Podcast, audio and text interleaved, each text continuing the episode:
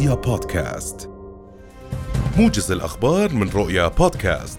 شددت قوات الاحتلال الإسرائيلي اليوم من إجراءاتها العسكرية في مدينة القدس المحتلة وبلدتها القديمة وحولتها إلى ثكنة عسكرية بذريعة تأمين مسيرة الأعلام الاستفزازية التي تنوي الجمعيات الاستيطانية تنظيمها اليوم. ودفعت سلطات الاحتلال بالآلاف من عناصر الشرطة إلى مدينة القدس ونصبت الحواجز العسكرية على الطرقات الرئيسة وأغلقت بعض المحاور الرئيسة. ويشارك في المسيرة الاستفزازية وزراء وأعضاء كنيست من الائتلاف الحكومي وعلى رأسهم وزير الأمن القومي المتطرف إتمار بن كفير أكد نائب رئيس الوزراء ووزير الخارجية وشؤون المغتربين أيمن الصفدي أن اجتماع وزراء الخارجية التحضيري لمجلس جامعة الدول العربية على مستوى القمة هو حصاد لجهود كبيرة بذلت على مدى السنوات الماضية. كان آخرها اجتماعي جدة وعمان الذي انتهى بوضع خريطة طريق في بداية عملية لحل الأزمة السورية. الصفدي أشار في تصريحات صحفية إلى أن وزراء الخارجية انطلقوا من مركزية أن يكون هناك دور قيادي عربي في مقاربة كل القضايا الإقليمية. وأوضح أن العقوبات على سوريا لا يمكن تجاهلها ويتوجب العمل لإطلاق الخطوات الإيجابية للتدرج في رفع العقوبات. قرر وزير الزراعة المهندس خالد الحنيفات اليوم وقف رخص استيراد الأغنام الحية الصادرة عن الوزارة كما تم تعليق شحن الأغنام الحية التي لم تشحن اعتبارا من اليوم وحتى إشعار آخر.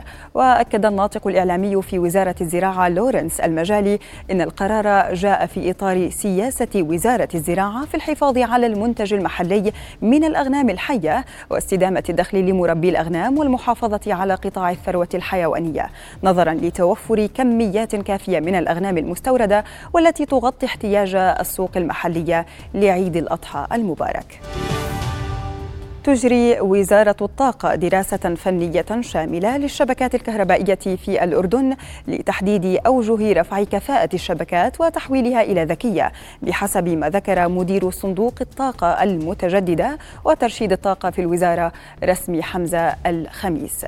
وبين أن وزارة الطاقة تعمل على متابعة توسيع مشروع الربط الكهربائي مع الدول العربية بهدف توسيع آفاق الاستثمار في الطاقة المتجددة وزيادة القدرة على التبادل التبادل البيني الكهربائي الأمر الذي سيساهم في زيادة استقرار الشبكات الكهربائية وتأتي هذه الدراسة بالتزامن مع مشروع شامل لتحويل العدادات إلى ذكية بالتعاون مع شركات توزيع الكهرباء الذي يهدف إلى تحسين أداة الجهد الكهربائي وتخفيض نسب الفاقد الكهربائي. قدرت الأمم المتحدة عدد المحتاجين إلى مساعدات إنسانية في السودان بنحو 25 مليون شخص مشيرة إلى أن حجم المساعدات الطارئة الضرورية للبلاد والفارين من الحرب إلى البلدان المجاورة والذين يتوقع أن يتجاوز عددهم المليون هذا العام يقدر بثلاثة مليارات دولار. وخلفت المعارك الدائرة منذ أكثر من شهر في السودان ما يقرب من ألف قتيل ونحو 840 ألف نازح و220 ألف لاجئ. وقال مدير مكتب الأمم المتحدة لتنسيق الشؤون الإنسانية في جنيف إن أكثر من نصف سكان السودان بحاجة إلى مساعدات إنسانية وحماية وأن هذا العدد هو أكبر عدد محتاجين لمساعدات إنسانية تسجله الوكالة الأممية على الإطلاق.